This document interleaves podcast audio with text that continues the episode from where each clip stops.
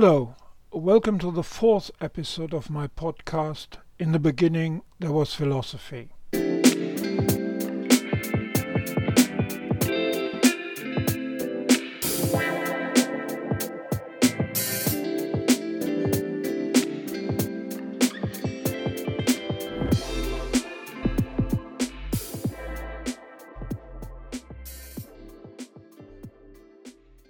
In this episode, I wish to discuss the notion of freedom, freedom in a political sense. Political theories about freedom go back to the Romans and the Greeks. Freedom is usually associated with democratic, open societies. There can be liberal, social democratic versions of democracy, so there can also be republican ones. In this podcast, I want to talk about freedom from a republican point of view. Although republicanism has a long history, I will concentrate on modern forms of republicanism since the Enlightenment. But it is worth citing Cicero because he captured the essence of republicanism. Cicero said, Though liberty is established by law, we must be vigilant, for liberty to enslave us is always present under that very liberty. Our Constitution speaks of the general welfare of the people. Under that phrase, all sorts of excesses can be employed by lusting tyrants to make us bondsmen. Cicero mentions all the important ingredients of a republican theory.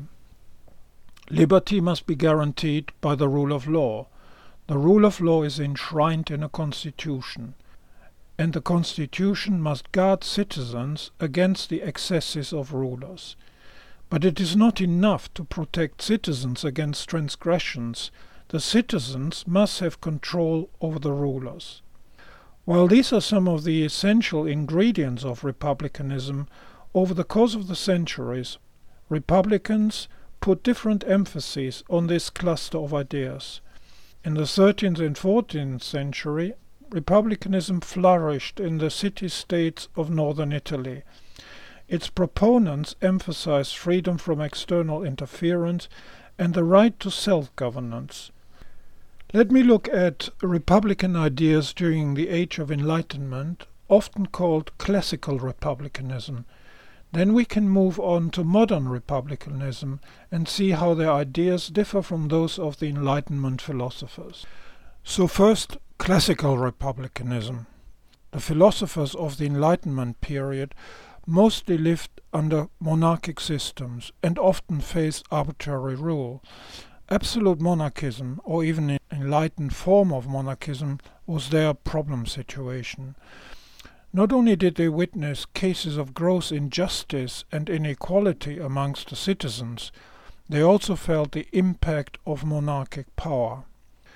They had to deal with censorship. For instance, on February the 6th, 1759, the French Parliament banned, even burned copies of the famous encyclopedia edited by French philosopher Denis Diderot and his countryman Jean-Baptiste Laurent d'Alembert.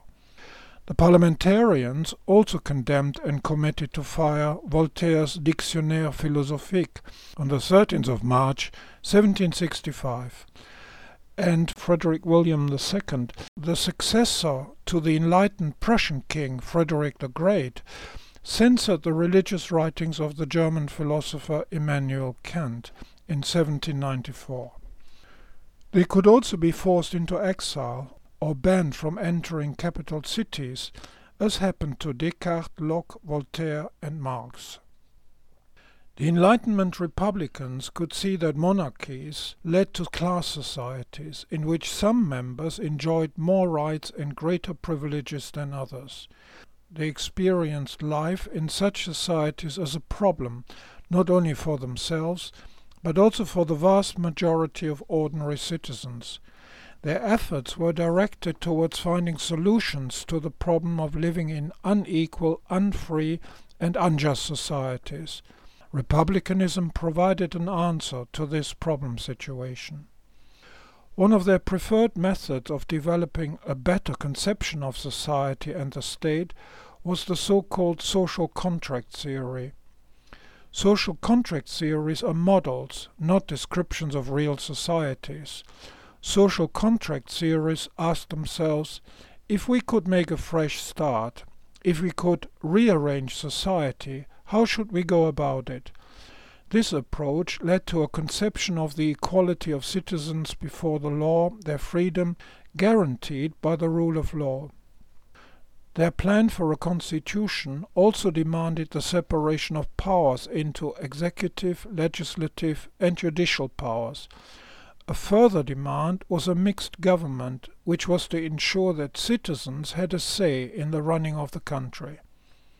The separation of powers implies that these three arms of governance had to be independent of each other. Some philosophers of that period, I'm thinking of Locke and Rousseau, only envisaged a separation of executive and legislative power. It was Montesquieu's achievement to have clearly separated the three branches of power executive, legislative, and judicial. Their independence means that one branch of power cannot interfere with the other branches, so the executive cannot meddle in judiciary affairs. It is the hallmark of closed dictatorial societies that the separation of powers, if it exists, no longer maintains their independence. Thus judges become politicized and sentence people for political convictions which are opposed to the regime. All the Enlightenment Republicans called for a republican or civic constitution which made the people the sovereign of the state. Equality and freedom were to be guaranteed by the rule of law. The rule of law was enshrined in the Constitution. The Constitution must guarantee the basic rights, like freedom of movement, of thought, and of the press. This expresses the meaning of Kant's saying that freedom lies in the respect for the law. The question at that time was whether a civic constitution was compatible with a monarchy. Some philosophers thought so, but it had to be a constitutional monarchy. In this type of constitution, the monarch has to respect the rule of parliament. The monarch is subject to the same laws as all other citizens.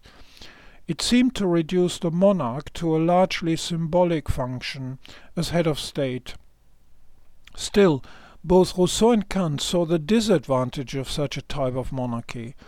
They worried about its hereditary nature, the question of succession, the unreliability of expertise of successive monarchs, and the false attributes which are attached to a monarchic position. The monarch is invested with wisdom, a sense of justice, even divinity. Citizens are expected to swear allegiance to the monarch. And all the contacts with the monarchs are governed by strict etiquette, which serves to uphold the myth that an exceptional individual occupies the throne. Like Kant and Rousseau, Thomas Paine, one of the important proponents of modern republicanism, argued that positions in society should be awarded on the basis of ability and expertise, not on the basis of hereditary titles. Many of the Enlightenment philosophers also rejected titled nobility and inherited rights, like seats in the upper house. These disadvantages of a monarchic system led some Republicans, like the French mathematician, philosopher and politician Condorcet and the political theorist Thomas Paine, to a rejection of constitutional monarchy altogether. Condorcet, for instance, argued that the French king, Louis XVI, had betrayed the country during the revolutionary period and that only a proper republic would guarantee human rights. The equality of the citizens was not compatible with monarchic rule. The sovereignty of the people cannot be ensured as long as executive power lies with the king. Note that Condorcet condemned the monarchy, not the monarch. That is, he rejected the system, not its representative. The German historian Leopold von Ranke said in 1848 that up to the American Revolution the conviction had prevailed in Europe that monarchy best served the interest of the nation. Then the idea had spread that the nation should govern itself. When reviewing the compatibility of republicanism with a constitutional monarchy, we will need to consider not just political, but other aspects too. A king or queen, even in a constitutional monarchy, retains soft power, and this has cultural and social implications. But let us first conclude our discussion of Enlightenment republicanism. I have mentioned the separation of power into three branches and the importance of their independence. These features have to be enshrined in a civic constitution. What must also be enshrined is the equality and the freedom of the citizens before the law. The constitution must be formulated in such a way that it prevents all forms of abuse on the part of the rulers. As the Austrian British philosopher Karl Popper stated, there must be an institutional control of the rulers. Classical republicanism often held that the notion of civic virtue and the common good was central to good government. The demand for civic virtue was meant to serve as an obstacle to corruption and abuse of power. Montesquieu, for instance, argues in his famous Esprit des Lois, 1748, that the sovereignty of the people is not enough in a republic. An additional requirement is the exercise of civic virtues, such as love of equality, honesty, moderation, and wisdom. Jean Jacques Rousseau agreed. However, an appeal to morality, mores, is an appeal to the reliance on the character strength of individuals, citizens and officials. Unfortunately, history has taught us that we cannot and should not rely on the character traits of citizens and rulers. In a similar fashion, the proponents of Italian republicanism contrasted the virtues of the ruler with the efficient functioning of institutions. Immanuel Kant therefore insisted on the importance of a civic constitution, both within and between nation states. He emphasized that the rule of law must be dictated by reason. Modern republicanism therefore tends to define freedom as structural independence from arbitrary power of a master. Let's now turn to modern republicanism. Lights of continuity exist between the Enlightenment and modern republicanism. The key element is the rule by the consent of the governed and the sovereignty of the people, the freedom of the citizens, guaranteed by the rule of law, and the rejection of corrupt leaders are equally present. But there's less emphasis on civic virtues and more emphasis on the notion of liberty. Republican freedom is not just the absence of interference in the lives of citizens. Traditionally, this absence of external interference has been dubbed negative liberty. Open societies have created a sphere in which citizens can choose to live as they please. For instance, individuals are free to practice their religious beliefs, free to express their political opinions, free in their movements, as long as they respect the rights of others to exercise the same freedom. It is not the job of the government to tell the citizens what to believe. The French philosopher Diderot, chief editor of the Encyclopédie, wrote that if you can tear out the hair of a person who disagrees with you, you can also cut off his head, because there is no limit to injustice. John Locke and Voltaire expressed similar sentiments. Those who argued in favor of liberty as non-interference equally expressed a horror of what they call positive freedom, which they associated with totalitarian thinking. The political theorist Isaiah Berlin, who introduced this distinction in 1959, characterized positive freedom as self-mastery, control over one's lower instincts, this has the nefarious implication, according to Berlin, that self-mastery would lead an individual to submit to a greater good, a higher aim, and overriding common ideals like nationalism. Such higher aims are not set by the individual, but by a group, a party, a nation, a society. In pursuit of positive freedom, the individual becomes subservient to the higher plan, Individuals sacrifice their own pursuit for the sake of the higher vision. Collective agencies claim to know what is best for society rather than individuals who must submit to some grander vision. Hence Berlin's fear of totalitarianism and his insistence on liberty as non-interference. Modern Republicans are as keen as liberals to ban despotism and totalitarianism, but for them liberty as non-interference is insufficient. They demand a more stringent notion of liberty. They introduce a thought experiment. Imagine a strict ruler, they say, like Frederick II of Prussia, who chooses not to interfere in the lives of the citizens as long as they obey.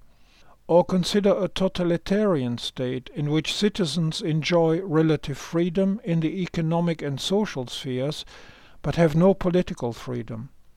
And compare these two scenarios with a despotic police state which deprives citizens of basic liberties. On the non-interference view of freedom, we would have to admit that the citizens of the moderate enlightened state enjoy greater freedom than the citizens of the violent police state. In Kant's words, people are free to think and argue in Frederick's Prussia as long as they do not rebel.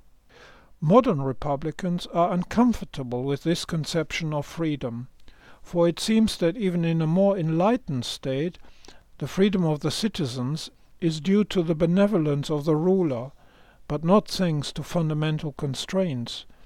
Kant experienced it in his own person. Frederick's successor, Frederick William II, introduced censorship which prevented Kant from publishing his thoughts on religion. Modern Republicans define political freedom as non-domination or freedom from arbitrary power. They characterize freedom as structural independence. The freedom of citizens should not be dependent on the goodwill of a ruler like Frederick the Great. There should be constraints, barriers, mechanisms which guarantee the freedom of the citizens. Such constraints obviously have to be built into the very fabric of the Constitution, as well as its laws and institutions. In connection with the separation of powers, there is often talk of checks and balances. They serve to reduce the level of interference and the subject's dependence on an external power. Concerned citizens can take the government to court. This is sometimes called contestatory democracy. The participation of citizens in governance is called mixed government.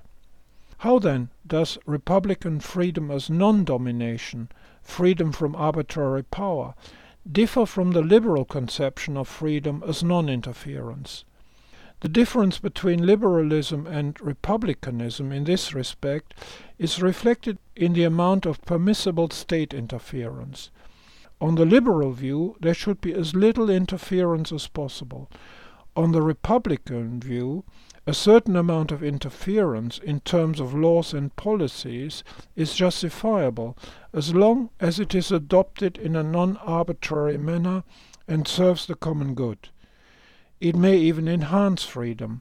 Thus, for instance, interference of the government to protect and promote public health, impose speed limitations, alcohol and smoking bans may restrict the actions of certain individuals, but the overall effect is beneficial for society. There are two more issues to discuss. One is the question of civil obedience. Why is there more obedience than disobedience? The second question is whether modern republicanism is compatible with constitutional monarchy. Let us first look at the question of republicanism and constitutional monarchy. We have already seen that the Enlightenment Republicans were divided over this issue. Modern Republicans stay mostly silent on this problem. How should we judge this question? Politically, republicanism is compatible with a constitutional monarchy, since the monarch acts in accordance with the laws, which are passed by parliament. Defenders of constitutional monarchy often point out that a monarch only exercises symbolic functions.